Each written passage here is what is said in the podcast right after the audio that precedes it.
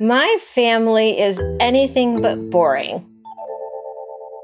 Um, I pray for boring, but that doesn't happen. Meet Nicole Paris. I have a, a handsome 13 year old son. He is high functioning autism, very smart, coder. And I have a little firecracker named Ren, and she had a double lung transplant when she was five months old. So the adventure kind of started there, to be honest with you.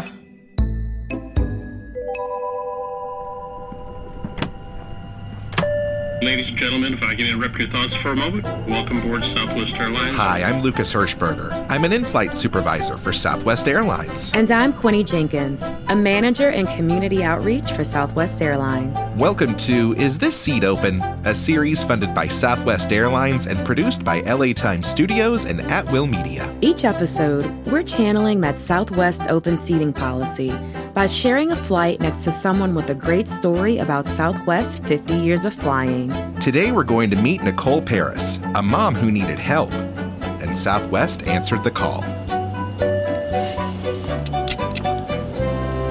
We'd like to thank you very much for joining us. Welcome aboard. My name is Nicole Paris, and I live in a magical town in Florida. And I'm a full time mom. I homeschool my kids.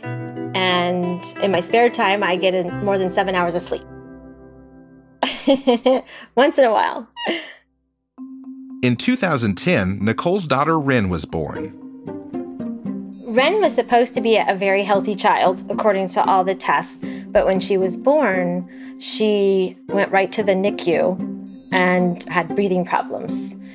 And so I didn't hold her again without tubes or wires for about nine months. So she she just was she had an entrance like no other. Ren was born with a rare genetic lung disease, ABCA3 surfactant deficiency. Basically, her lungs are missing a key protein that can't be replaced.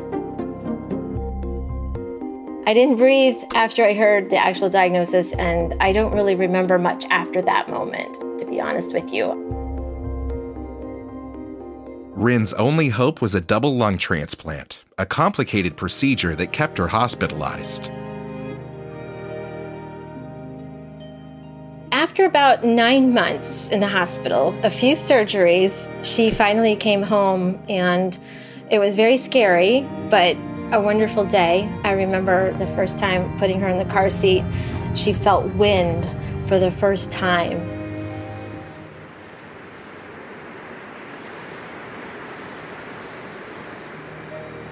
It was crazy because she'd always been inside. You know, everything was controlled. And I'll never forget that look on her face when she first felt wind or first felt sun on her face. It was amazing. Ren was home, but she would be at risk for the rest of her life. Only 20% of lung transplant recipients make it to their 10th birthday, and even healthy children need frequent checkups. Ren had her transplant in St. Louis, Missouri, and one of the conditions was that I would have to take her back and forth to St. Louis no matter where I lived in the world every six months. Being in Florida now, it's a long trip. That's about four days on the road and very expensive.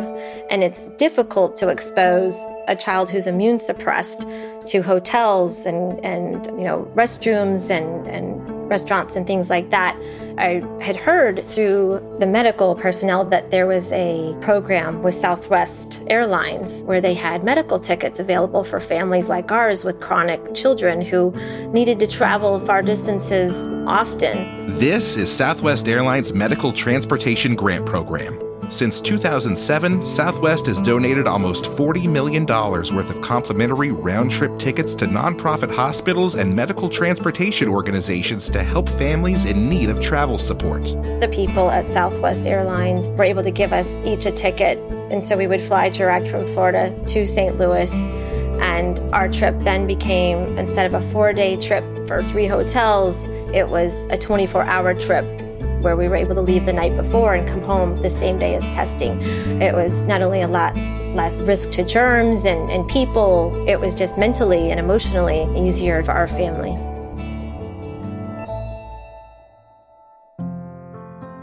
her first time flying was at Southwest in the medical program. So she's a frequent flyer and she absolutely loves flying.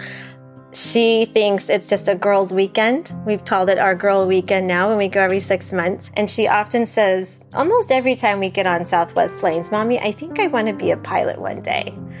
And she said, if I do that, then I can fly myself to St. Louis.